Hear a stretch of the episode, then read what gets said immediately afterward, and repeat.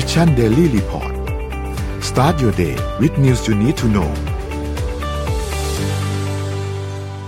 สวัสดีครับยินดีต้อนรับเข้าสู่ Mission Daily Report ประจำวันที่ 9 มีนาคม 2021 นะครับวันนี้อยู่พวกเรา 3 คนตอน 7 โมงถึง 8 โมงเช้าสวัสดีพี่เอ็มสวัสดีพี่ปิ๊กครับสวัสดีครับสวัสดีครับครับผมวันนี้เราไปเริ่มต้นกันที่อัปเดตตัวเลขกันครับตัวเลขผู้ติดเชื้อทั่วโลกตอนนี้นะครับอยู่ที่ 116,911,000 นะครับตัวเลขผู้เสียชีวิตอยู่ที่ 2,594,813 นะครับแล้วก็ตัวเลขผู้ที่รักษาหายแล้วอยู่ที่ 66,193,102 คนนะครับไปดูตัวเลขในไทยกันบ้างครับตัวเลขในไทยเมื่อวานนี้ทางด้านสบคประกาศพบผู้ติดเชื้อเพิ่มเติม71คนนะครับซึ่งเป็นการติดเชื้อในประเทศเนี่ย48แล้วก็ติดเชื้อจากต่างประเทศอีก23นะครับทำให้ผู้ป่วยสะสมตอนนี้อยู่ที่ 26,441 คนนะครับแล้วก็เมื่อวานนี้ไม่มีผู้เสียชีวิตเพิ่มเติมนะครับยังคงอยู่ที่85คนแล้วก็มีรักษาหายเพิ่มเติมอีก33คนครับเท่ากับว่ามี579คนที่กำลังรักษาตัวอยู่ที่โรงพยาบาลครับนี่เป็นอัปเดตจากทางด้านของสบคครับอันนั้นคือเป็นในประเทศไทยใช่ไหมคะแต่ว่าที่ญี่ปุ่นเนี่ยก็ยังคงมีการระบาดของโควิด -19 ยังไม่ได้ดีขึ้นมากขนาดนั้นนะคะเพราะฉะนั้นเนี่ยก็เลยมีการกระจายชุดตรวจค่ะมีการกระจายชุดตรวจในแบบของตู้อัตโนมัตินี่เจ๋งมากเลยเป็นประเทศแห่งตู้อัตโนมัติใช่ๆมีตู้กดทุกอย่างไม่เว้นแม้แต่ชุดตรวจใช่ค่ะคือประเทศไทยเนี่ยมีตู้กดแบบหน้ากากใช่ไหมแต่อันนี้คือเขามีตู้กดชุดตรวจเลยนะแล้วก็คือราคาเนี่ยเริ่มต้นอยู่ที่ 3,500 แต่ว่าในตู้ในรูปเนี่ยค่ะคือ 4,500 เยนนะคะคือก็เริ่มต้นประมาณ 1,000 บาทเนี่ยคือทุกท่านก็รู้อยู่แล้วล่ะว่าญี่ปุ่นน่ะเป็นตู้แห่งขายของอัตโนมัติใช่ไหมแบบกาชาปองหรือว่าขายอย่างอื่นไม่ว่าจะเป็นแบบทุกอย่างใช่บุหรี่ร่มอะไรอย่างเงี้ยค่ะมีตู้อยู่ทั้งหมดเนี่ย4ล้านกว่าตู้นะครับเมื่อเทียบกับจำนวนประชากรแล้วญี่ปุ่นเนี่ยเป็นประเทศที่มีตู้ขายของอัตโนมัติper capita ต่อหัวเนี่ยมากที่สุดในโลกเขามีวัดอย่างนี้ด้วยเหรอใช่เขามีวัดอย่างนี้ชอบวิธีการวัดอ่ะอ้าวไม่งั้นมันก็บอกไม่ได้ถูกป่ะบอกไม่ได้ประเทศจีนอาจจะมีตู้มากกว่าแต่ว่าถ้าต่อหัวแล้วญี่ปุ่นมีมากที่สุดเพราะฉะนั้นเนี่ยก็คือเขาก็เลยใช้วิธีกระจายการตรวจ PCR เนี่ยด้วยตู้ตรวจอัตโนมัติเพราะว่าตอนนี้ค่ะญี่ปุ่นเนี่ยสามารถตรวจได้ประมาณ 40,000 คนต่อวัน 40,000 คนต่อวันนี่เอ็มว่าไม่น้อยนะแต่ไม่พอค่ะเราก็เลยต้องใช้วิธีเหมือนกับไม่ให้เขาไปคือต้องให้ social distancing จากโรงพยาบาลแล้วก็คลินิกทีนี้ตู้ตรวจเนี่ยค่ะมันจะมีอีกภาพหนึ่งค่ะจะมีกล่องที่ใช้เก็บอุปกรณ์ตัวอย่างน้ำลายคำแนะนำเกี่ยวกับวิธีใช้ขั้นตอนการเก็บตัวอย่างที่ใช้เวลาประมาณ5นาทีนะคะแล้วก็ทำเสร็จแล้วก็จะเก็บลงไปในบรรจุภัณฑ์กรอกอีเมลใส่ซองจดหมายแล้วก็ส่งไปให้โรงพยาบาลทางไปรษณีย์ครับภายใน24ชั่วโมงหลังจากถึงโรงพยาบาลแล้วผู้เข้าตรวจเนี่ยจะได้รับแจ้งผลทางอีเมลว่าจะเป็นบวกหรือเป็นลบถ้าสมมติว่าเป็นบวกเนี่ยทางโรงพยาบาลจะติดต่อทั้งฝ่ายผู้ติดเชื้อแล้วก็สำนักงานสาธารณสุขในพื้นที่เพื่อที่จะประสานงานเรื่องกักตัวแล้วก็การรักษาค่ะเอ็มก็คิดว่ามันเป็นวิธีแก้ปัญหาที่ดีมากๆเลยเพราะมัน scalable ด้วยคือสามารถที่จะไปตั้งตู้ได้ทั้งประเทศเลยเนาะแล้วก็ขยายได้เร็วลดความแออัดทั้งที่โรงพยาบาลแล้วก็คลินิกแล้วก็เข้ากับวิถีชีวิตด้วยคือไม่ได้จำเป็นจะต้องมาบังคับอะไรเลยเพราะว่าทุกคนก็คือกดตู้อยู่แล้วเป็นปกติอะไรเงี้ยค่ะครับก็เป็น innovation ในแบบที่เกี่ยวกับเรื่องของโควิด -19 ทีนี้นี่มีอีกอันนึงที่เป็นไม่เชิงเกี่ยวข้องกับข่าวนี้ซะโดยตรงแต่ว่าเกี่ยวข้องกับเรื่องวัคซีนก็คือเมื่อวานนี้นะครับทางด้านของคุณอนุทินชาญวิรากูลนะครับรองนายกรัฐมนตรีแล้วก็รัฐมนตรีว่าการกระทรวงสาธารณสุขนะครับได้ให้สัมภาษณ์นะครับคือเขาเนี่ยไปเป็นประธานในที่ประชุมคณะกรรมการโรคติดต่อแห่งชาติทีนี้เขาก็มีการพูดถึงเกี่ยวกับเรื่องของตัวสมุดเล่มเหลืองที่พี่เอ็มเคยเอารูปมาให้ดูจำได้ใช่ไหมครับที่เป็นเหมือนวัคซีนพาสปอร์ตทีนี้เขาก็มาพูดถึงประเด็นนี้บอกว่าโอเคในไทยเนี่ยเขาเตรียมละที่จะใช้ตัวนี้แต่ว่าสำหรับมาตรการที่จะไปใช้กับประเทศอื่นๆเนี่ยตอนนี้มันต้องรอข้อตกลงที่เป็นข้อตกลงสากลก่อนคือให้ทุกประเทศอ่ะเห็นข้อตกลงเนี้ยตรงกันก่อนถึงจะใช้ตัวมาตรการอันนี้ได้แล้วก็มีการพูดถึงอีกอันนึงก็คือเรื่องของตัวมาตรการการลดวันกักตัวเมื่อวานนี้มีการพูดถึงว่าจาก14วันจะเหลือ7วัน ครึ่งนึงเลยอ่ะครึ่งนึงแต่ว่าโอเคเราก็ต้องมาดูในรายละเอียดเนาะว่าในรายละเอียดแล้วเนี่ยมันเป็นยังไงเขาบอกว่าถ้าคนต่างชาติที่มีเอกสารรับรองว่าฉีดวัคซีนแล้วเนี่ยอย่างน้อย14วันซึ่งเอกสารตัวนี้ต้องไม่เกิน3เดือนนะก่อนวันเดินทางนะครับแล้วก็มีเอกสารรับรองว่าปลอดโควิดภายใน72ชั่วโมงก่อนการเดินทางก็คือต้องตรวจโควิดมาก่อนด้วยและตรวจหาอีกครั้งนึงในประเทศไทยถ้าหากว่าไม่พบเชื้อนะถึงจะได้ลดวันกักตัวเหลือ7วันไม่ใช่คุณเข้ามาแล้ว14เหลือ7เลยไม่ใช่สะพรึงมากมันต้องมีมันจะมีเงื่อนไขอยู่นะครับว่ายังไงถึงจะสามารถที่จะลดวันลงมาได้แต่ว่ามียกเว้นผู้ที่เดินทางมาจากทวีปแอฟริกายังต้องกักตัว14วันอยู่เพราะว่าที่นั่นเนี่ยมีเรื่องของเชื้อที่เป็นสายพันธุ์ใหม่ใช่มั้ยครับเค้าก็ยังมีความกังวลกันอยู่ทีนี้ถ้าเป็นคนไทยที่เดินทางจากต่างประเทศแล้วมีเอกสารรับรองเช่นเดียวกันเลยแบบเดียวกันเลยเนี่ยนะครับแต่ว่าไม่มีเอกสารรับรองปลอดโควิดแล้วก็อันเนี้ยต้องมาตรวจในประเทศไทยทีนึงว่าคุณมีโควิดมั้ย2ครั้งและถ้าไม่มีก็กักตัวเหลือ7วันได้2ครั้งเนี่ยมันห่างกันกี่วันจริงๆแล้วอ่ะอันเนี้ยเขาไม่ได้เขียนมาในรายละเอียดนะว่า2ครั้งมันห่างกี่วันแต่ว่าได้เซว่าในคอมมอนเซนส์ของเราคงไม่ใช่วันเดียวกันอย่างน้อยก็ต้องแบบห่างกันเว้นหน่อยวันนึง2วันอะไรอย่างเงี้ยเช่นสมมุติว่าน่าจะวันแรกกับวันสุดท้าย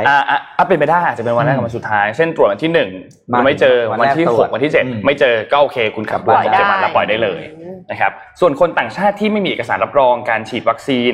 หรือว่าแต่ว่ามีเอกสารรับรองว่าไปตรวจโควิดมาแล้วใน72ชั่วโมงเนี่ยนะครับก็ลดวันกักตัวเหลือ10วันโดยเขาจะเริ่มเนี่ยในเดือนเมษายนเป็นต้นไปนะครับแล้วก็จะมีผลต่อไปเรื่อยๆก่อนแล้วเดี๋ยวเขาจะมาทำการพิจารณามาตรการอย่างนี้ทีนึงนะครับซึ่งก็นับว่าน่าจะเป็นอีกจุดนึงเนาะที่ช่วยให้ถ้าหากว่ามาตรการนี้มันได้ผลเนี่ยการท่องเที่ยวก็น่าจะกลับมาประมาณนึงเหมือนกันนะครับส่วนในเรื่องของวัคซีนนะครับคุณอนุทินกล่าวบอกว่าตอนนี้เนี่ยกำลังมีการจัดหาวัคซีนเพิ่มขึ้นตอนนี้ที่มีไว้เนี่ยคือ63ล้านโดสที่จัดหาไว้แล้วเนี่ยนะครับก็จะครอบคลุมประชากรเนี่ยประมาณ 31.5 ล้านคนนะครับโดยไม่นับผู้หญิงที่เป็นกลุ่มตั้งครรภ์หรือว่าคนที่อายุน้อยกว่า18ปีกลุ่มนี้เนี่ยก็ต้องหาเพิ่มอีกประมาณ 10-20 ล้านโดสนะครับนี่ก็เป็นนั่นแหละครับล่าสุดครับที่คุณอนุทินออกมาให้สัมภาษณ์เมื่อวานนี้ครับค่ะก็เป็นอัปเดตเกี่ยวกับวัคซีนมีข่าวน่ารักอันหนึ่งแต่เป็นมาตรการเกี่ยวกับการตอบโต้ทางการเมืองมาฝากนะครับอันนี้นนท์น่าจะชอบครับเพราะข่าวของไต้หวันนะครับไปดูข่าวที่ไต้หวันเขาทำอะไรกันครับ เมื่อสัปดาห์ที่แล้วเนี่ยครับทางจีนเนี่ยเขาออกมาตรการแบนสับปะรดของไต้หวันสับปะรดเหรอครับสับปะรดครับลูกสับปะรดนี่แหละนะครับแล้วก็ ทีนี้คือแบนว่าไม่ให้นำเข้าสับปะรดจากไต้หวันไปที่จีนนะครับทีนี้ไต้หวันเขาก็เลยออกมาตอบโต้ด้วยการทำแคมเปญตรงนี้ครับชื่อว่า Freedom Pineapple Campaign นะครับก็คือรณรงค์ให้ประชากรของตัวเองบริโภคสับปะรดภายในประเทศนะครับแล้วก็ทำแคมเปญโปรโมทสับปะรดไต้หวันเนี่ยไปยังประเทศอื่นๆนะครับโดยนี่แหละครับคุณไช่อิงหวนก็ออกมาทำแคมเปญด้วยตัวเองนะครับเนี่ยทำ Twitter เองอะไรเองนะครับ ผลปรากฏว่าภายในไม่กี่วันนะครับภายในประมาณในข่าวว่าประมาณสัปดาห์เดียวนะครับออเดอร์ของปริมาณออเดอร์ที่ส่งไปที่จีนเนี่ยก็ได้รับการสั่งซื้อเรียบร้อยโดยคนไต้หวันกินกันจนได้ว่าไม่ต้องกลัวเรื่องไม่มีส่งเอ็กซ์พอร์ตไปที่ไหนได้นะครับก็มีออเดอร์จากญี่ปุ่นจากประเทศต่างๆเต็มหมดเลยนะครับแล้วรวมถึงการบริโภคภายในประเทศด้วยที่เพิ่มขึ้นอย่างมีนัยยะทำให้ชาวสวนสับปะรดเนี่ยก็ไม่ต้องกลุ้มใจนะครับว่าสับปะรดที่ปลูกมาจะขายไม่ได้ครับเรื่องนี้เนี่ยโดยทาง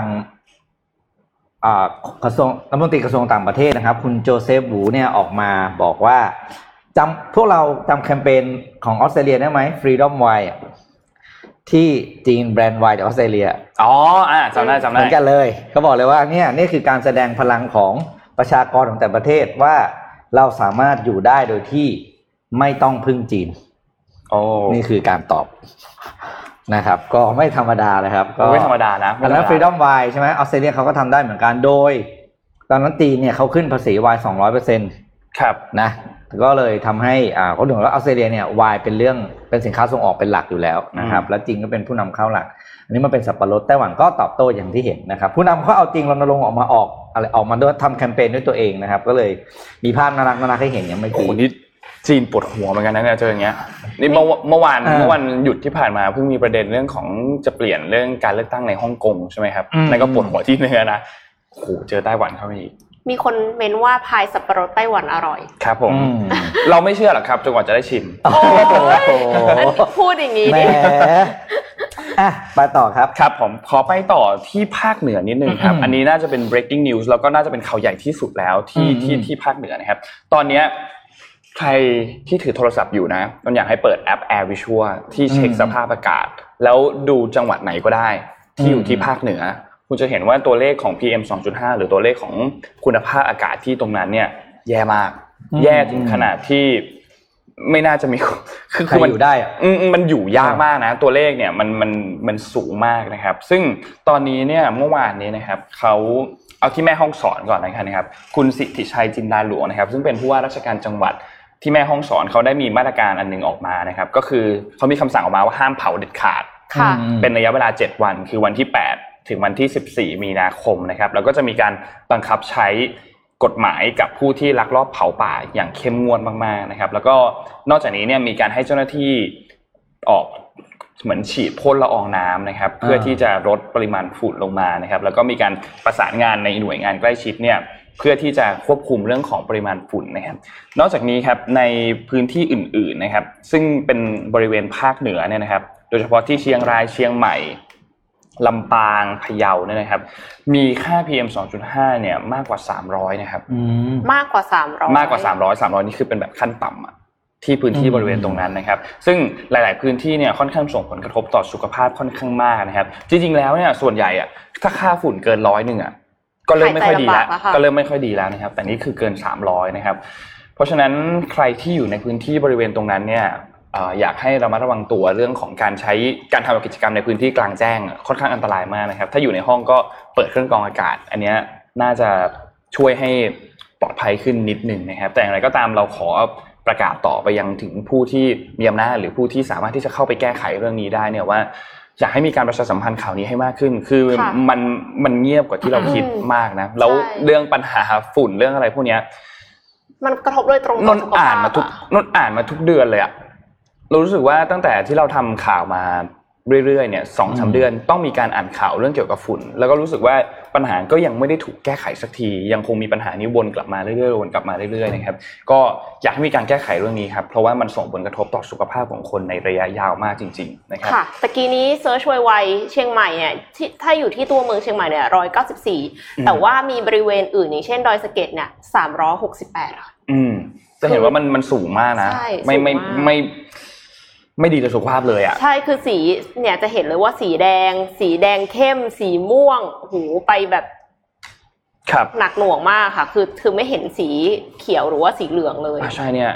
คือสีแดงนี่คืออันตรายนะสีม่วงนี่คือเขาใช้คำว่าฮาซาร์ดนะฮาซาร์ดนะครับค่ะก็ระวังตัวกันด้วยค่ะไปที่ข่าวจีนกันต่อละกันค่ะแต่ว่าเป็นเรื่องของคริปโตเคอเรนซีค่ะเหมยตู้นะคะแอปแต่งรูปสัญชาติจีนเนี่ยควัก 1,230 ล้านบาทเพื่อเข้าซื้อ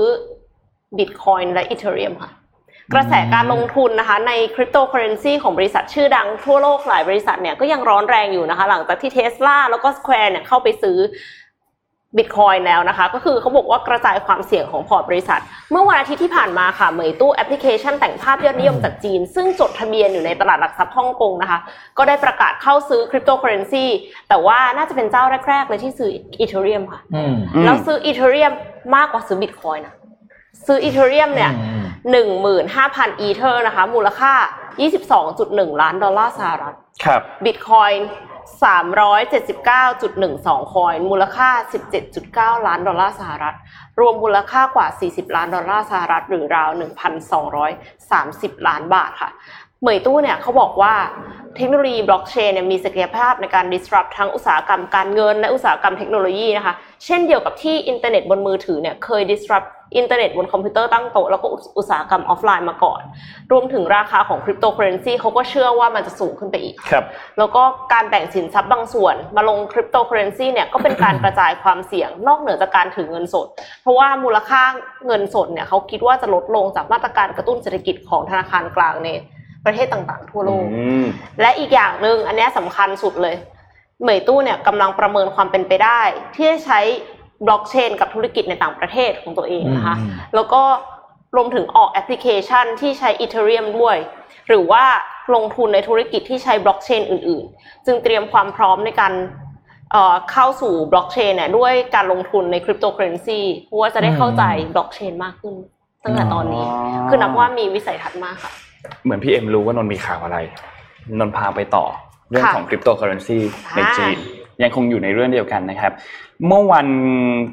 สัปดาห์ที่แล้วเนี่ยคุณฟิลิปกิเลสปีนะครับเขาเป็นผู้บริหารของคริปโตมาร์เก็ตเมเกอร์และลิควิดดิโพรไวเดอร์ของ B2C2 Japan เขาพูดถึงสกุลเงินที่เราเคยได้ยินมาเมื่อปีที่แล้วเนี่ยคือดิจิตอลหยวนเล่าย้อนให้ฟังก่อนว่าดิจิตอลหยวนเนี่ยมันคืออะไรดิจิตอลหยวนเนี่ยมันเป็นสกุลเงินอันนึงที่ทางธนาคารกลางของจีนเนี่ยเขาออกมาพูดบอกว่าเรากำลังพัฒนาตัวนี้อยู่ซึ่งการที่จีนออกมาพูดแบบนี้เนี่ยท่ามกลางธนาคารกลางในประเทศอื่นอย่างเช่นยกตัวอย่างเช่นสหรัฐก็ได้สหรัฐเคยออกมาพูดประมาณว่าเขายังไม่มีความคิดอะไรแล้วกันที่จะออกมาทำเหมือนเป็นสกุลเงินที่เป็นดิจิทัลเคอเรนซีของตัวเองยังไม่เคยมีความคิดเลยนะครับแต่ว่าของจีนเนี่ยพัฒนามาหลายปีแล้วเมื่อเดือนพฤษภาคมปีที่แล้วเนี่ยเพิ่งมีการประกาศทดลองใช้ด้วยนะครับคือเขาทดลองใช้เหมือนเป็นการแจกอั่งเปาแต่ว่าใช้ในการเป็นแบบ e-wallet นะทีนี้ที่น่าสนใจคือเฮ้ยในจีนเองเนี่ยเขาค่อนข้างเป็นสังคมไร้เงินสดอยู่แล้วนะแล้วคนก็ไม่ค่อยใช้แบงค์ไม่ค่อยใช้ธนบัตรกันอยู่แล้วทีนี้มันจะต่างอะไรกับการจ่ายใน WeChat Pay หรือ Alipay ใช่ไหมไม่ต่างเลยมันแทบไม่ต่างเลยในเชิงการปฏิบัตินะไม่ต่างเลยเพราะว่าคนก็ยังใช้เหมือนเดิมคือคุณก็แลกเงินหยวนใช่ไหมแล้วเปลี่ยนเป็นเงินที่เป็นดิจิตอลหยวนซึ่งอัตราการแลกเปลี่ยนที่ธนาคารกลางระบุออกมาเนี่ยคือ1ต่อ1เลยคือ1หยวนเท่ากับ1ดิจิตอลหยวนเลยเพราะฉะนั้นอันเนี้ยมันก็คือจะแบ็คโดย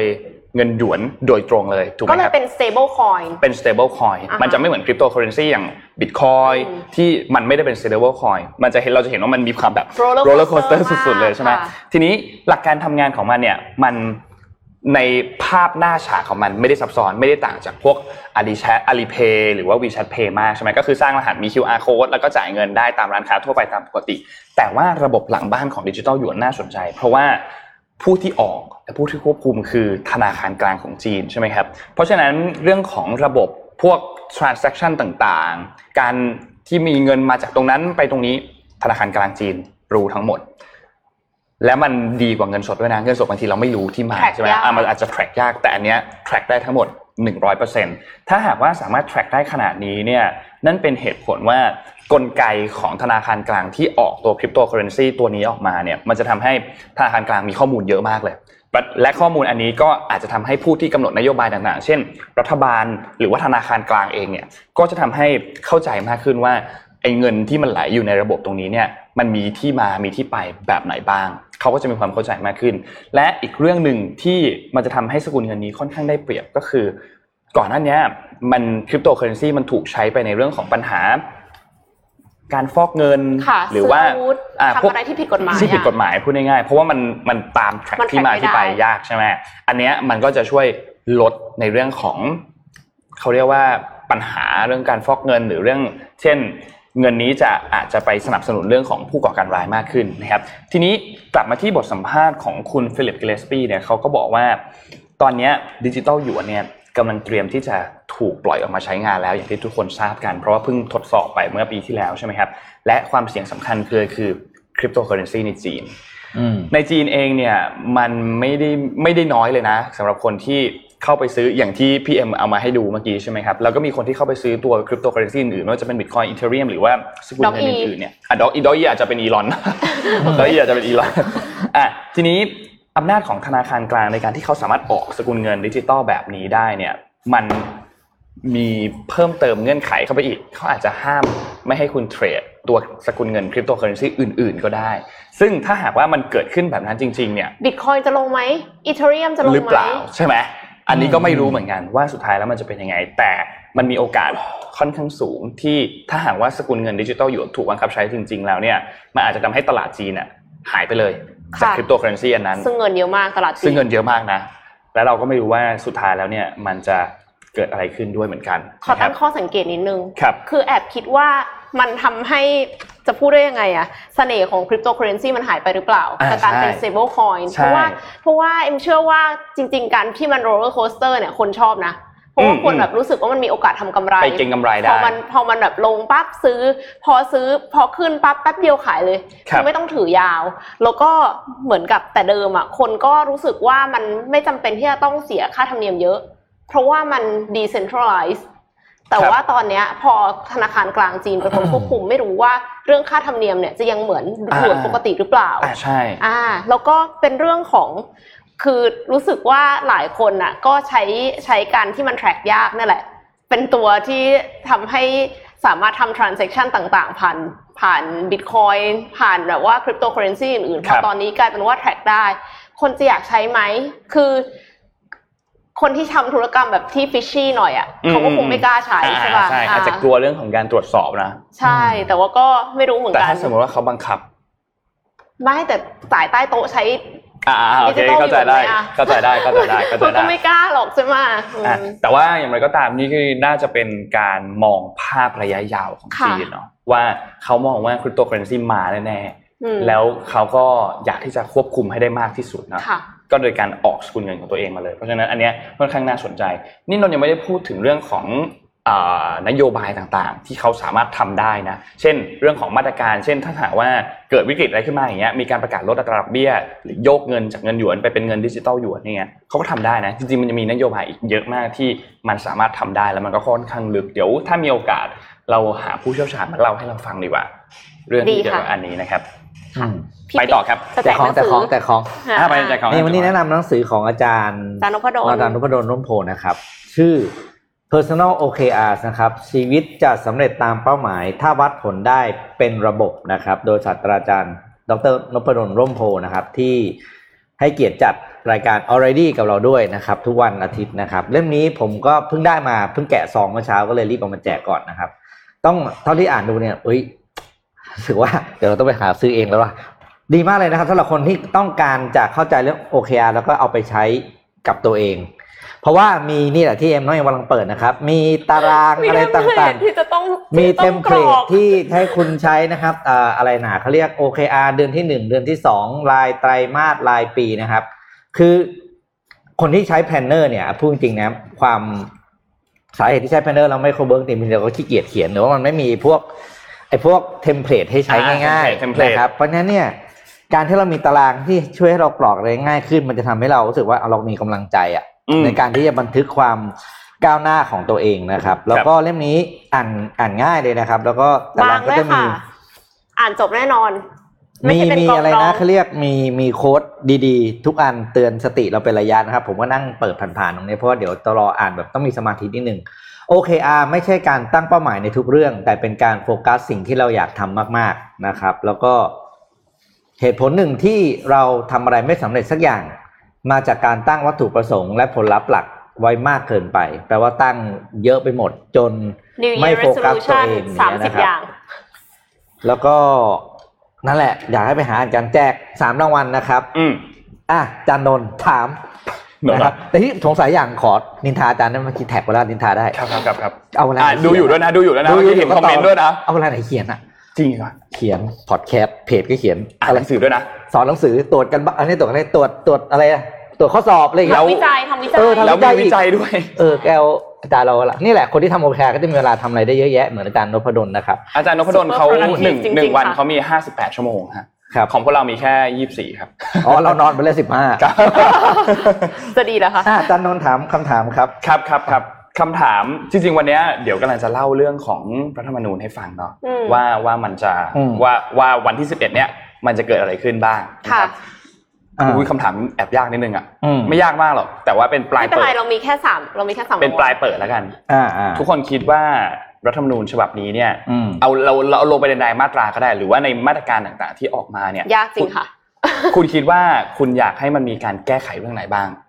ถ้าสมมติว่าเขามีการร่างรัฐธรรมนูญออกมาจริงๆได้ป่ะอะไรครับพี่แกพี่ต่อกันเลยได้มั้ยครับผมมาฮะอยากให้สสประเทศไทยอยู่ในตำแหน่งได้ไม่เกิน2สมัย2สมัยอยู่แล้วไม่ต้องกลับมาอีกแล้วอ๋อเอาเหมือนแบบไม่รู้ว่าพี่ไม่รู้มันเรียกพี่ไม่รู้จะเรียกมันเป็นกฎหมายแล้วไม่รู้แต่ว่าสสประเทศไทยอยู่2สมัยแล้วไปไหนก็ไปทำอย่างอื่นให้คนอื่นมาทำบ้างเนี่ยจะมีผมนายชนนสสเขตกทม12สมัยอย่างเงี้ยโอ้โหเวลาเขาแนะนำตัวทีรู้ป่าวว่าอยู่มานานสภาสถานเลยนะครับโอ้โห12สมัยอะไรเงี้ยสมัยที่ต้องแบบว่าคูณเท่าไหร่อะไรเงี้ยอันนี้ให้ลองเจ็ดครึ่งไหมครับให้ลองพูดเจ็ดครึ่งเลยครับเจ็ดโมงครึ่งครับเจ็ดโมงครึ่งวันนี้มาคุยเรื่องเกี่ยวกับการ work out ก็คือการเขาเรียกว่าไงนะออกกำลังกายให้กับสภาพจิตใจของเราจะบอกบำบัดมันไม่ถึงกับการบำบัดนะครับแต่ว่ามาบริหาร mental health ของเรากันนะครับเขียนโดยคุณอลิซาเบธไบรน์สไตน์นะครับเขาเขียนไว้ใน Wall Street Journal นะครับไปดูกันเขาเขียนมีเทคนิคอะไรบ้างนะครับก็ง่ายๆครับก็คือมันเป็นเรื่องสำคัญมากที่เราจะต้องทำให้สุขภาพใจของเราเนี่ยแข็งแรงนะครับเป็นเรื่องแบบเป็นสิ่งที่เขาโปรยมาแต่แรกเลยนะครับไปดูเทคนิคอะไรกันบ้างครับอย่างแรกเลยนะครับก็คือเรื่องนอนให้เพียงพอเป็นสิ่งที่ไม่มีการต่อรองนะครับเราต้องนอนให้เพียงพอทุกวันนะครับโดยเขาแนะนำว่าคนวัยเราและวัยผู้ใหญ่นะครับก็ต้องนอน 7-8 ชั่วโมงต่อวันสิ่งที่จะช่วยปรับตรงนี้ได้ก็คือเขาบอกให้เราตั้ง sleep wake schedule ก็คือนอนเข้านอนกับตื่นนอนให้เป็นเวลาเดิมอย่างสม่ำเสมอให้มากที่สุดนะครับเพราะว่าการทำแบบนี้เนี่ยมันจะส่งสัญญาณบางอย่างไปยังสมองนะครับว่าง่วงได้แล้วแล้วที่สำคัญเมสเสจที่เขาบอกเนี่ยคือที่พี่เห็นต่างไม่เคยเห็นจากที่อื่นนี่คือบอกว่าเมสเสจที่เราส่งไปยังสมองเราคือ the world is safe ก็คือเรามีชีวิตอยู่โอเคนะสภาพแวดล้อมรอบตัวเราเนี่ยโอเคเราพร้อมที่จะพักผ่อนได้ไม่ต้องกังวลถ้าเราจะหลับได้อย่างมีคุณภาพนะครับข้อต่อมานะครับอุ้ยน้องเพิ่งรู้เหมือนกันนะอันเนี้ยว่ามันจะส่งสัญญาณไปที่สมองว่าแบบโลกโอเคปลอดภัยได้นอนนะครับนอนเถอะอย่างเงี้ยนะครับ2คือเซตรูทีนนะครับอันนี้นนท์เคยพูดแล้วครั้งหนึ่งนะเรื่องรูทีนที่นนท์เอามาเล่าให้ฟังใน 7:30 นนะครับเขาบอกว่าการสร้างนิสัยที่เป็นกิจวัตรประจำวันเนี่ยมันจะช่วยสร้างเซนส์ถึงความรู้สึกเกี่ยวกับเรียกว่า predictability คือคาดเดาได้ว่ามันจะเกิดอะไรเกิดขึ้นต่อเราเราจะรู้สึกว่าเราควบคุมชีวิตของเราได้ไม่พารานอยหรือแพนิคว่าโอ๊ยเดี๋ยวจะไม่รู้ว่าอะไรจะเกิดขึ้นกับเราเพราะว่าความรู้สึกเนี้ยมันจะทำให้เรารู้สึกว่าเราไม่กังวลน่ะถ้าเราไม่กังวลเนี่ยสภาพจิตใจเราเหมือนได้ผ่อนคลายไม่คิดอะไรกับสิ่งที่ยังมาไม่ถึงหรือคาดเดาไม่ได้นะครับอันต่อมาครับcalm your mindนะครับอันนี้ก็คือเราจะไม่สามารถลดความเครียดได้เลยนะถ้าเรามีความรู้สึก alert หรือตื่นตระหนกหรือมีโนติอะไรเข้ามาตลอดเวลานะครับเพราะฉะนั้นเนี่ยเขาแนะนำว่าให้เริ่มต้นวันด้วยการไม่ทำด้วยกิจกรรมที่เคลื่อนไหวช้า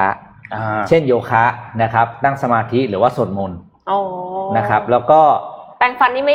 ม่ถือเป็นเครื่องไหวช้าใช่ไหมคะแปรงฟันเนี่ยถือว่าเป็นรูทีนที่ไม่เกี่ยวกับมันเป็นแบบเขาเรียก reaction ของร่างทั่วไปอ่ะที่เราสามารถหลับตาแปรงฟันได้พวกเนี้ยไม่นับเกี่ยวกับการพวก mindful นะครับเพราะคุณสามารถแปรงฟันใส่เสื้อโดยที่เราออโต้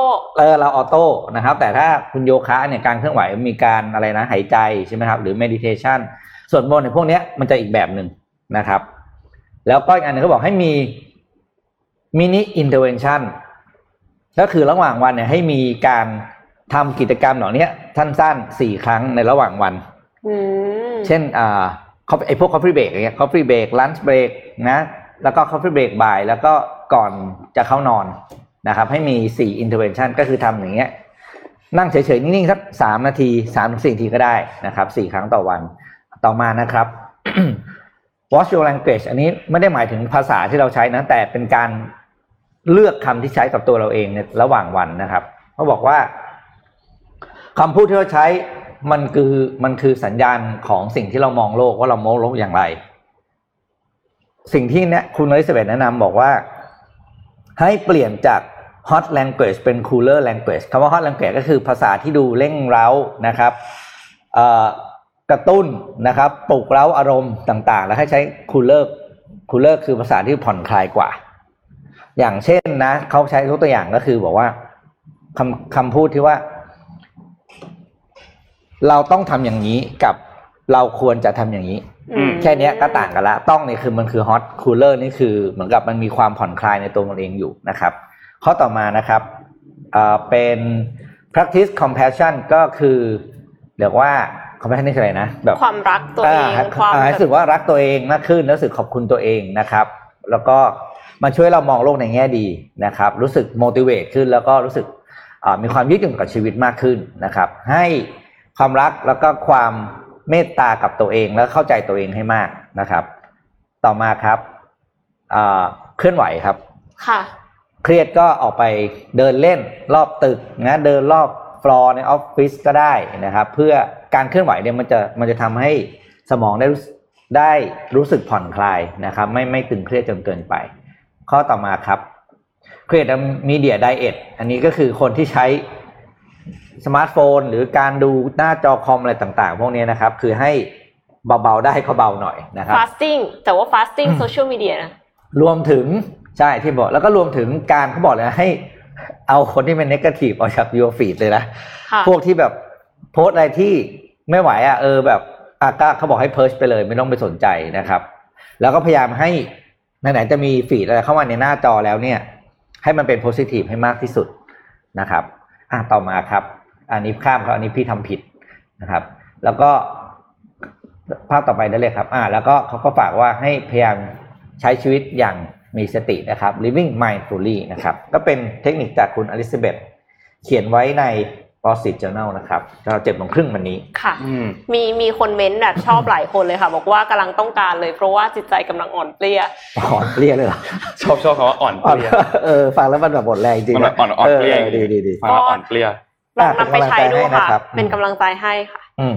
เดี๋ยวนะเมื่อกี้เราแจกแค่หนังสือป่ะหรือเราแจกหมดเลยหมดเลยแจกหมดเลยนะวันนี้มีไฮ3รางวัลมี198 2กล่อง5แล้วก็มีหนังสือ3เล่มก็เป็น8รางวัลค่ะเรามาดูเรื่องของเทคโนโลยีในอนาคตกันบ้างค่ะขอเป็นคลิป M3 ค่ะเป็นโรงแรมบนอวกาศค่ะGateway Foundation เนี่ยออกมาเปิดตัวดีไซน์โรงแรมบนอวกาศนะคะซึ่งโรงแรมนี้เนี่ยจะเป็นส่วนหนึ่งของสถานีอวกาศที่ประกอบไปด้วยออฟฟิศของภาครัฐและเอกชนรวมไปถึงโรงแรมเพื่อพักผ่อนหย่อนใจค่ะคือมันอยู่สูงเหนือพื้นโลกอะค่ะประมาณ400กิโลเมตรมี2ดีไซน์ด้วยกันนะคะมีดีไซน์ที่เป็นเล็กๆกับดีไซน์อันใหญ่ดีไซน์อันเล็กเนี่ยคือเขาคิดว่าเขาจะสร้างภายในปี2025จะเริ่มสร้างในปี2025เนี่ยไซส์มันจะใกล้เคียงกับสถานีอวกาศปัจจุบันเนี่ยค่ะแล้วก็มีแบบพื้นที่ที่จะให้คนอยู่อาศัยในหลายส่วนด้วยกันแล้วก็คือจะแบ่งเป็นแบบเป็นป้องๆอย่างเงี้ยนึกถึงลอนดอนไออ่ะพี่นึกถึงอะไรรู้ไหมนึกถึงเดธสตาร์ของดาร์ธเวเดอร์อ๋ออันนี้เขาจะแบ่งเป็น3ชั้นนะคะแล้วก็แต่ละชั้นเนี่ยก็คือจะเป็นสิ่งที่ต่างๆกันมีทั้งออฟฟิศมีทั้งโรงแรมคือให้แบบหน่วยงานเอกชนเขาไปเช่าได้เนี่ยดูข้างในที่เขาดีไซน์มาดิคือสามารถที่จะอยู่ได้ปกติเลยเพราะว่าเขาใช้แรงโน้มถ่วงเทียมค่ะแรงโน้มถ่วงเทียมเนี่ยเกิดจากการหมุนรอบตัวเองของมันจะหมุนรอบตัวเอง 7.5 องศาต่อวินาทีทำให้มีแรงโน้มถ่วงเท่าดวงจันทร์ซึ่งคิดเป็นประมาณ 17% ของโลกค่ะแต่ว่าถ้าต้องการให้มีแรงโน้มถ่วงเท่าโลกเขาบอกว่าเขาหมุนเร็วกว่านี้ก็ได้นะแต่ก็ไม่รู้เหมือนกันนะว่าคนข้างในนั้นน่ะจะรู้สึกไหมเวลาที่มันหมุนเพราะว่ามันเล็กมันไม่ได้แบบเหมือนโลกอย่างเงี้ยที่มันใหญ่มากเวลาที่หมุนก็ไม่ได้รู้สึกมัน190 เมตรเองใช่มั้ยเส้นผ่าศูนย์กลางใช่ค่ะแล้วก็สถานีเนี้ยจะใช้พลังงานแสงอาทิตย์ค่ะตะกี้นี้ก็น่าจะเห็นแล้วว่ามันเป็นโซล่าพาเนลเนาะอันนี้คือหลักการของเขาที่เขาบอกว่าปกติแล้วเนี่ยคือเวลาที่หมุนน่ะมันจะทำให้เกิดแรงเหวี่ยงไปถูกสู่ปริมอันนี้วิศวกรรู้อยู่แล้วล่ะแล้วก็คือก็เลยจะทำให้อยู่ได้เนี่ยค่ะแล้วก็ก่อสร้างด้วยหุ่นยนต์ของ Orbital Assembly Corporation ซึ่งเป็นสตาร์ทอัพที่มีคนทำงานเพียง9คนเท่านั้นในตอนนี้9คนค่ะแล้วก็จะใช้พลังงานแสงอาทิตย์เนี่ยก็เลยจะต้องหันด้านที่เต็มไปด้วยโซลาร์แผงเนี่ยเข้าหาดวงอาทิตย์เสมอนะคะแล้วก็รองรับคนได้ประมาณ400คนค่ะก็คือใช้งบ 75,000 ล้านเหรียญสหรัฐนะคะ9คนบริหารเงินจำนวนนี้ใช่คือจำเป็นที่จะต้องแบบระดมทุนใหญ่ขนาดนี้อันนี้เป็นคอนเซิร์นหนึ่งที่ไม่รู้ว่าจะเรสฟันได้อย่างไรเพราะว่าคนมันน้อยมากแล้วก็คือส่วนใหญ่ก็คือเป็นเอนจิเนียร์หมดเลยทีนี้เขามีอีกดีไซน์หนึ่งใหญ่กว่านั้นค่ะ สูงเท่า Willis Tower ค่ะซึ่งก็คือเป็นตึกที่แบบสูงที่สุดในชิคาโกอ่ะถ้าไม่สูงที่สุดก็ที่2อ่ะค่ะไม่เกินเนี่ยก็มีเส้นผ่านศูนย์กลางประมาณ450เมตรนั่นแหละตรงกลางเนี่ยเป็นที่จอดยานอวกาศค่ะแล้วก็แบบมีเดอะฮับเป็นศูนย์กลางการบริหารควบคุมมีแบบว่าห้องแบบเมื่อกี้มากเลยมีความแบบว่าจะพูดว่าไงดีอ่ะมีความเหมือนเป็นสภานิดนึงบริหารนะคะแล้วก็รอบๆเนี่ยก็จะมีแรงโน้มถ่วงจำลองแล้วก็เนี่ยมีโรงแรมด้วยนะคะมียิมมีสวนญี่ปุ่นค่ะมีฟู้ดคอร์ทแล้วก็มีคาสิโนค่ะแล้วก็มีโรงแรมที่ว่าเนี่ยจะเป็นโรงแรมที่กันเสียงได้ค่ะแล้วก็แต่มีวิวอวกาศด้วยนะแล้วก็สามารถจอดยานอวกาศได้ด้วยเผื่อฉุกเฉินรู้สึกเหมือนแบบว่าจอดฮอได้อ่ะอันนี้ก็คือจอดยานอวกาศได้แล้วก็บริเวณนี้จะมีแรงโน้มถ่วงจำลองเท่ากับดาวอังคารค่ะหรือว่า 38% ของโลกรอบนอกสุดเนี่ยจะเป็น residence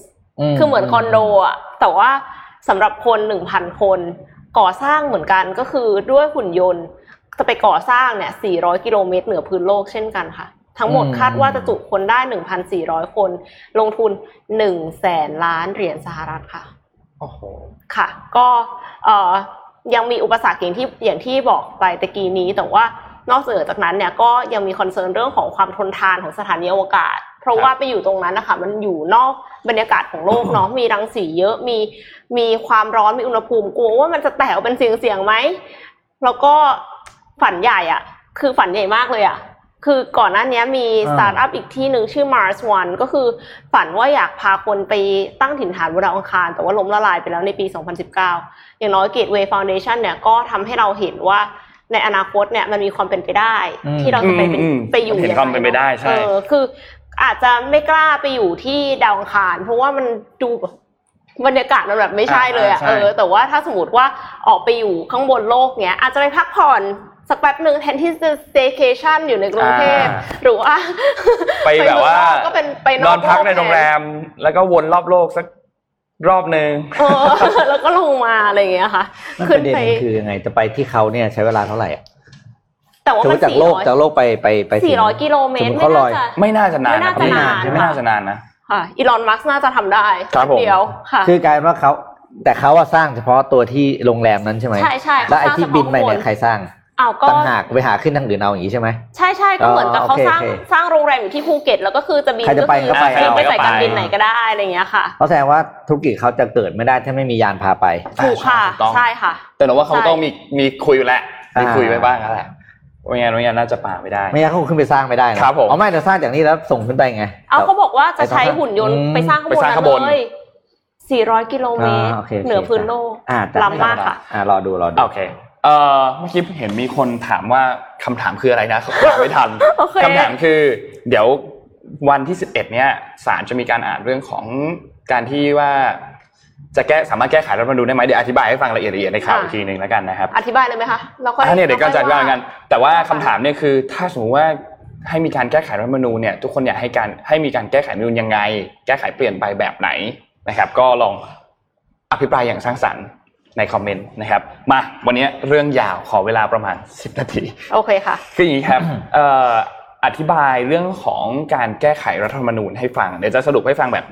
เอาให้ง่ายที่สุดแล้วกันอาจจะไม่ได้ลงรายละเอียดดีเทลมากแต่ว่าคิดว่าน่าจะทำให้ทุกคนเห็นภาพตรงกันนะครับ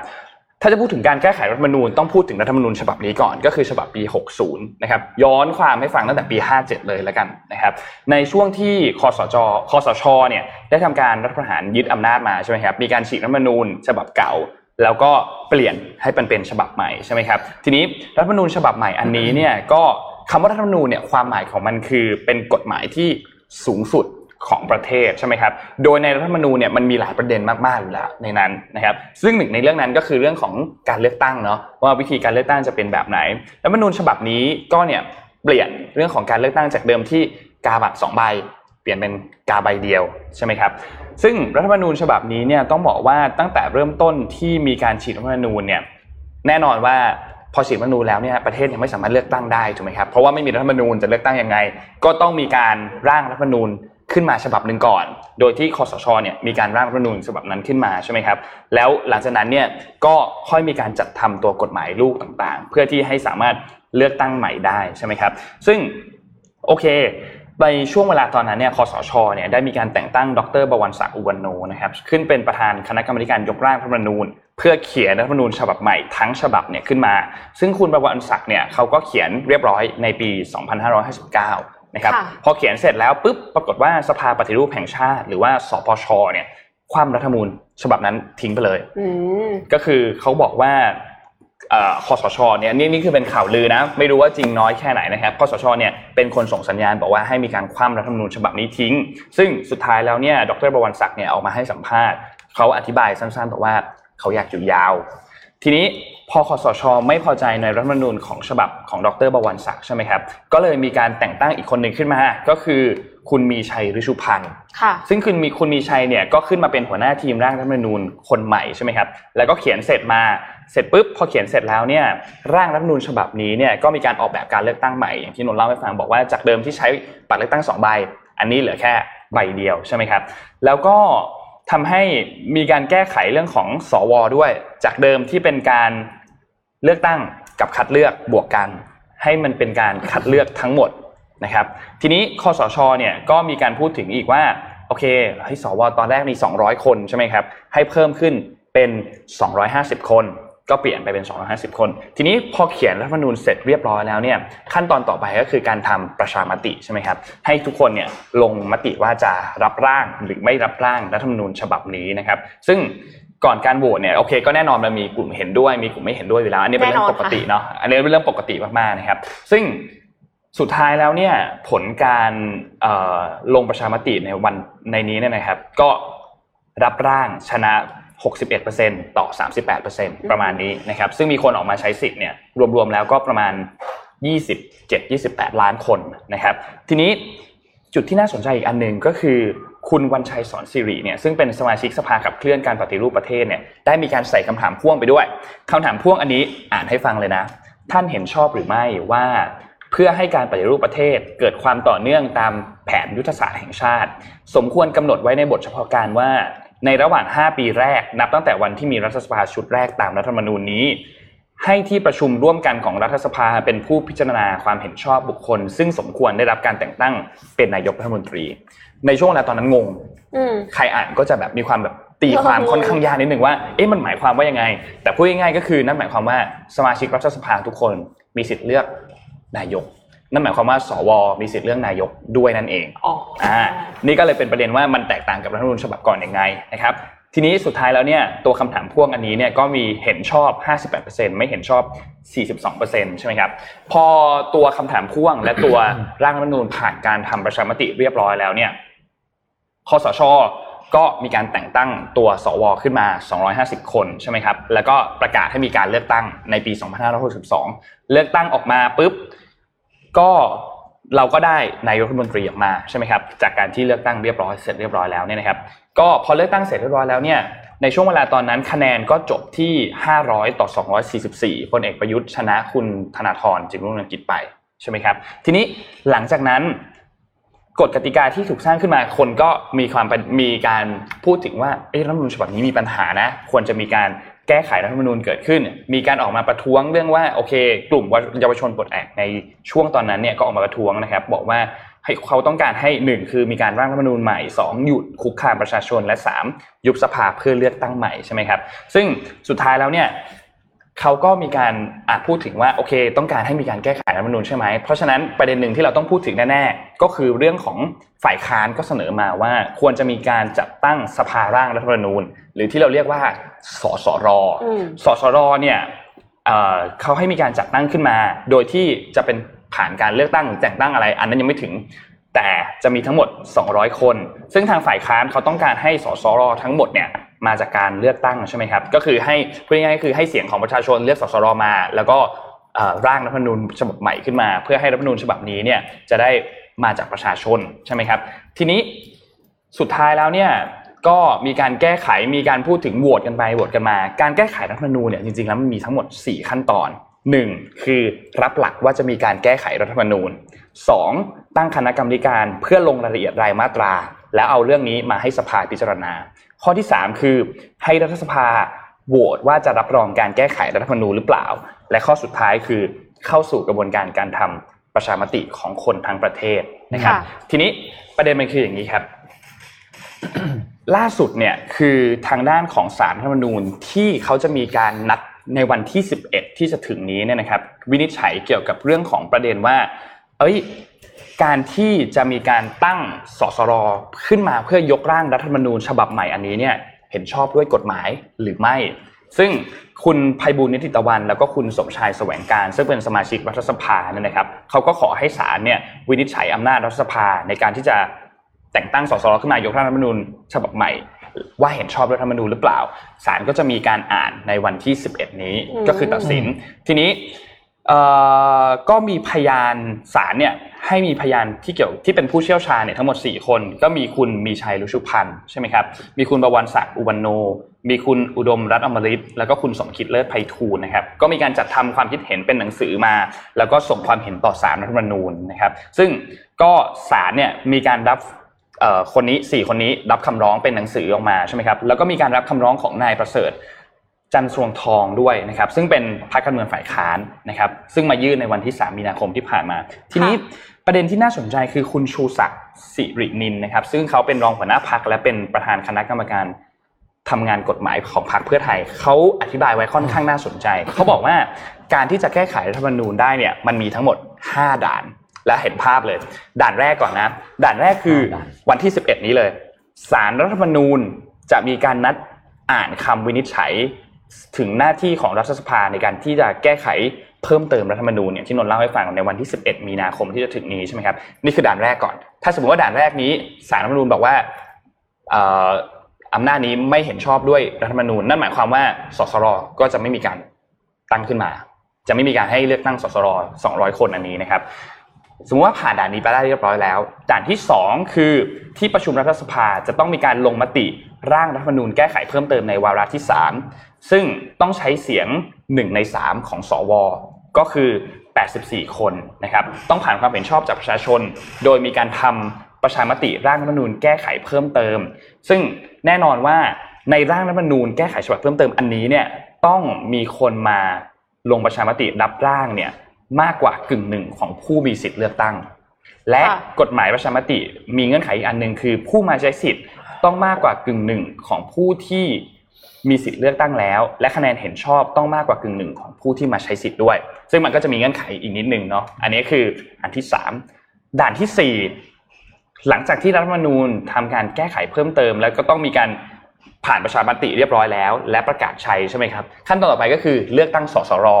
ทั้งหมด200คนซึ่งใช้เขตจังหวัดเนี่ยเป็นเขตเลือกตั้งนะครับแต่ว่าร่างรัฐธรรมนูญเนี่ยก็ต้องแบ่งเขตจังหวัดออกเป็นเขตเลือกตั้งในลักษณะเดียวกับการเลือกตั้งสสคือมีสสรเนี่ยได้เขตละ1คนนะครับนี่ก็เป็นการเลือกตั้งกันมาซึ่งถ้าหากว่าผ่านด่านนี้แล้วด่านสุดท้ายคือสสรเนี่ยจัดทำร่างรัฐธรรมนูญฉบับใหม่ออกมาพอได้ฉบับใหม่มาเสร็จปุ๊บให้ประชาชนลงประชามติครั้งหนึ่งว่าจะรับร่างอันนี้ไหมและเราถึงจะมีรัฐธรรมนูญฉบับใหม่นี่คือ5ด่านเพราะฉะนั้นเราจะเห็นว่าด่าน1ด่าน2ค่อนข้างสำคัญวันที่11นี้จะเป็นยังไงและสวจะลงมติให้มีการรับร่างแก้ไขเรื่องของรัฐธรรมนูญเพิ่มเติมในวาระที่3หรือเปล่า2ด่านนี้ก็เลยค่อนข้างสำคัญนะครับทีนี้จับตามองมากๆจับตามองมากและสุดท้ายครับเมื่อวานนี้ครับคุณชวนหลีกภัยประธานรัฐสภานะครับได้มีการเปิดเผยเขามีการประชุมวิป3ฝ่ายนะครับเพื่อหารือเกี่ยวกับเรื่องของการเปิดประชุมสมัยวิสามัญรัฐสภาเพื่อลงมติความเห็นชอบในร่างรัฐธรรมนูญแห่งราชอาณาจักรไทยแก้ไขเพิ่มเติมในวาระที่3อย่างที่นนท์ได้บอกเมื่อกี้เขาก็บอกว่าน่าจะมีการเปิดประชุมในวันที่17หรือ18มีนาคมถ้าหากว่าในวันที่11ในเรื่องของที่ศาลรัฐธรรมนูญได้มีการนัดอ่านคำวินิจฉัยเรียบร้อยดีถ้าหากว่าประเด็นตรงนี้ยังไม่เรียบร้อยดีเนี่ยอาจจะเลื่อนไปเป็นวันที่24หรือวันที่25มีนาคมแทนนะครับเนี่ยแหละเป็นการสรุปแบบรวบรัดที่สุดละในเรื่องของการที่จะแก้ไขรัฐธรรมนูญอันนี้ประมาณ10นาทีนี่จับเวลาอยู่นะเนี่ย10 นาทีก็เนี่ยแหละครับอยากให้ทุกคนติดตามข่าวที่จะเกิดขึ้นในวันพฤหัสที่จะถึงนี้ซึ่งแน่นอนเดี๋ยวเราจะเอามารายงานกันในวันศุกร์อยู่แล้วแหละนะครับแต่ก็ติดตามครับแล้วก็อยากให้ทุกคนเนี่ยคิดว่าเรื่องของการเมืองเรื่องของการแก้ไขรัฐธรรมนูญเนี่ยเป็นเรื่องใกล้ตัวนะแล้วก็พยายามศึกษาข้อมูลหรือว่าหาคนที่เขาเพื่อนที่เรียนกฎหมายมาที่เขาสามารถเล่าให้เราฟังได้เราจะได้มีความเข้าใจมากขึ้นใน ขั้นพื้นฐานเนาะอย่างน้อยเวลาเราอ่านข่าวหรือเวลาอะไรเนี่ยเราจะได้เข้าใจว่าเรื่องนี้มันกำลังจะส่งผลกระทบต่อตัวเราอย่างไรนะครับค่ะตะกี้นี้มีแฟนเพจบอกว่าฟังจากไอซ์แลนด์โลกเราเล็กลงคือแบบว่าไปใช้ชีวิตอยู่ที่ไอซ์แลนด์เลยนะคะก็เลยจะ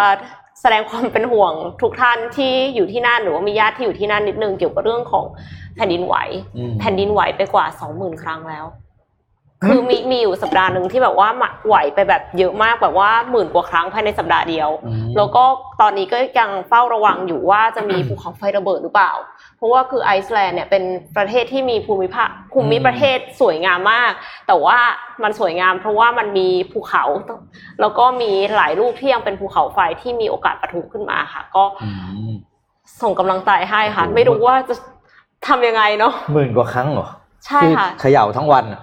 ตั้งเขย่าต้องไม่รู้ว่านับยังไงเลยเอาจริงๆว่าแบบว่าอันนี้คือครั้งนึงหรือว่าอันนี้คือมันจบไปแล้วอะไรอย่างเงี้ยค่ะเพราะฉะนั้นก็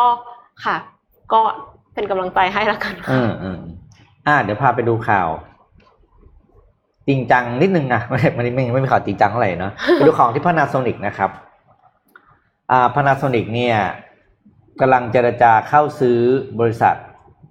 supply chain software แห่งหนึ่งของสหรัฐอเมริกาชื่อ Blue Yonder นะครับมูลค่ากว่า 6,500 ล้านเหรียญ นะครับ Blue Yonder เนี่ยทำอะไรครับ Blue Yonder ก็เป็นบริษัทที่ทำเรื่องของซอฟต์แวร์ที่ติดไปกับตัวอุปกรณ์ device ต่างๆเครื่องมือต่างๆเพื่อให้อุปกรณ์ตรงนั้นมันทำงานได้ด้วยตัวเองได้ดีขึ้นนะครับโดยอุปกรณ์พวกนี้ส่วนมากจะถูกนำไปใช้กับระบบ supply chain นะครับไม่ว่าจะเป็นเรื่องระบบขนส่งเรื่อง warehouse อะไรต่างๆนะครับโดยปีที่แล้วเนี่ย Panasonic เนี่ยได้ลงทุนในบริษัทนี้ไปแล้วจำนวนหนึ่งในการเข้าซื้อหุ้น 20% นะครับมูลค่า 86,000 ล้านเยนไปแล้วแล้วก็ เห็นผลคงเห็นโอกาสที่ดีครับก็เลยครั้งนี้จะขอเข้าซื้อเลยนะครับเพื่อเป็นเจ้าของเอามาเป็นบริษัทในเครือนะครับ Blue Yonder เป็นใคร Blue Yonder เนี่ยตั้งมาตั้งปี1985นะครับปัจจุบันนี้มีลูกค้ากว่า3,300 บริษัททั่วโลกนะครับไม่ว่าจะเป็น Unilever ที่อังกฤษ Walmart ที่สหรัฐอเมริกานะครับโดยยอดขายในปี2019 เพิ่มขึ้น 8% นะครับแล้วก็2020เนี่ยยังไม่เปิดตัวเลขแต่ว่าคาดว่าแตะ 1,000 ล้านเหรียญไปแล้วนะครับสาเหตุที่ Panasonic อยากได้ Yonder มากๆเลยเนี่ย ก็คือ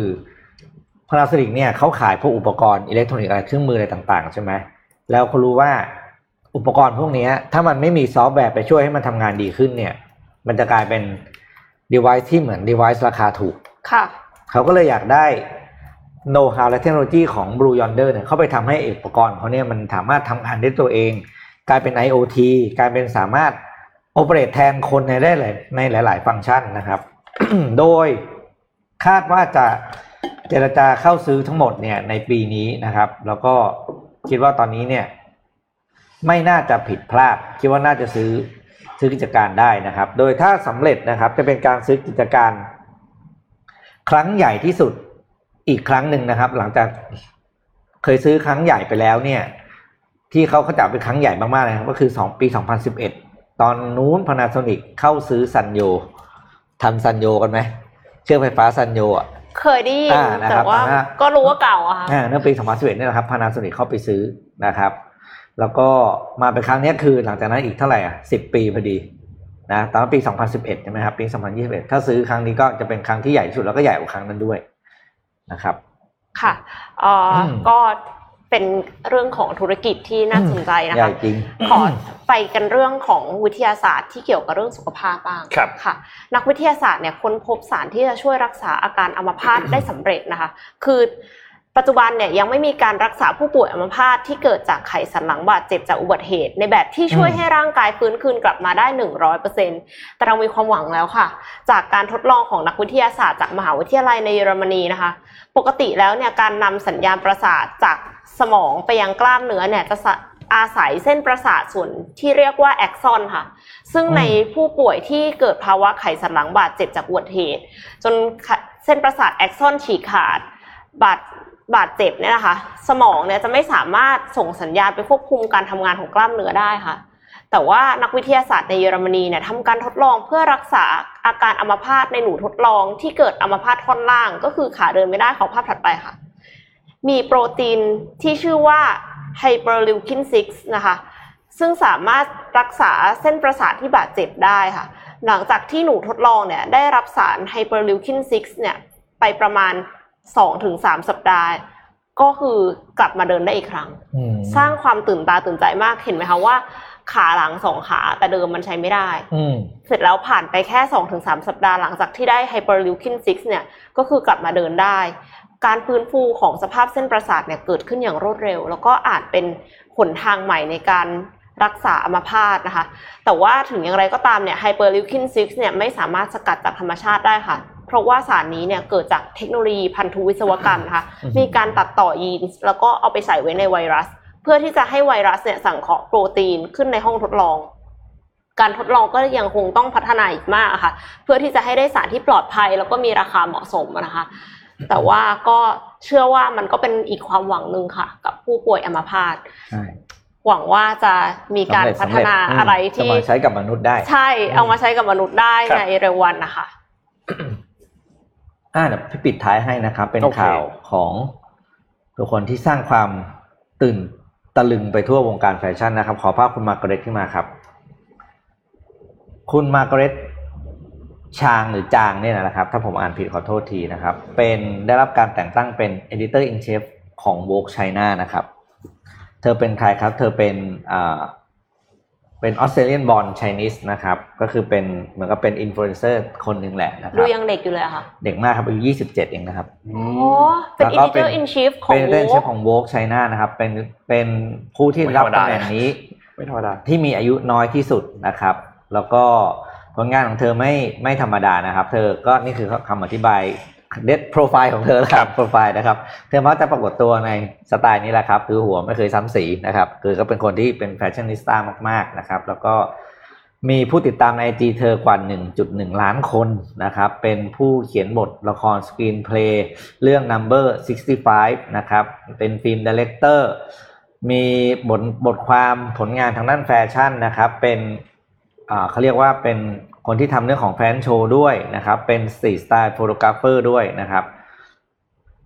แล้วก็เธอเคยมีผลงานตีพิมพ์แล้วใน Vogue มี China มาก่อนตั้งแต่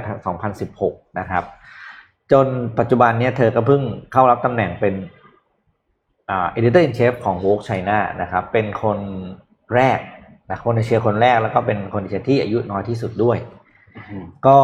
สังเกตว่าโลกทางฝั่งตะวันตกตอนนี้ก็คือหันมาให้ความสำคัญกับเทสแล้วก็สไตลิ่งของชาวเอเชียมากขึ้นนะครับก็น่าติดตามว่าเธอจะนำพา Vogue China ไปในทิศทางอย่างไรนะครับแต่สิ่งที่แน่ๆคือเป็นความเปลี่ยนแปลงครั้งใหญ่แล้วก็เป็นการเปิดกว้างกับโอกาสเพราะว่าเมื่อก่อนในโลกของแฟชั่นเนี่ยจะถูกกำหนดทิศทางโดยฝั่งตะวันตกซะมากกว่านะครับ27เองนะเก่งความสามารถเยอะจริงๆนะครับค่ะก็เป็นการเปิดกว้างให้คนรุ่นใหม่ชัดเจนเลยว่ายอมรับให้เขามาบริหารถึงแม้ว่าเขาจะยังอายุไม่ถึง30เลยใช่หมดละส่งทุกคนไปทำงานไหมคะส่งทุกคนไปทำงานเดี๋ยวพรุ่งนี้มีเรื่องของเป็นบทสัมภาษณ์ของเมแกนกับแฮร์รี่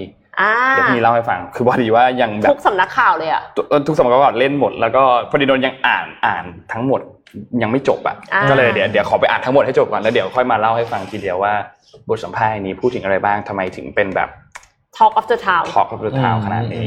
นะครับคิดว่าวันนี้น่าจะครบทั่วแล้วนะครับเราขอบคุณสปอนเซอร์กันนิดนึงเนาะขอบคุณ Tutorial Time นะครับซึ่งเป็นผู้แทนจำหน่ายนาฬิกา Oris Swiss Mechanical Watch นะครับตั้งแต่ปี1904นะครับขอบคุณ SCB นะครับที่เป็นผู้สนับสนุนรายสุดจะนานของเราแล้วก็ยังอยู่กับเราต่อไปนะครับขอบคุณมากๆนะครับก็ขอให้อยู่กับเรานานๆนะครับแล้วก็ขอบคุณผู้ฟัง Mission Daily Report ทุกท่านนะครับไม่ว่าจะฟังจากช่องทางไหนก็ตามนะครับจะ Clubhouse YouTube Facebook Twitter ช่องทางไหนก็ตามก็ขอบคุณมากๆนะครับแล้วก็อย่าลืมนะถ้าจะตอบใน Facebook นะถ้าจะตอบเล่นแย่งของรางวัลกันเนี่ยตอบใน Facebook นะครับก็ขอบคุณทุกคนมากๆแล้วก็ส่งทุกคนไปทำงานครับขอให้เป็นวันที่ดีแล้วเดี๋ยวพบกันอีกครั้งนึงในวันพรุ่งนี้ครับสวัสดีครับสวัสดีค่ะMission Daily Report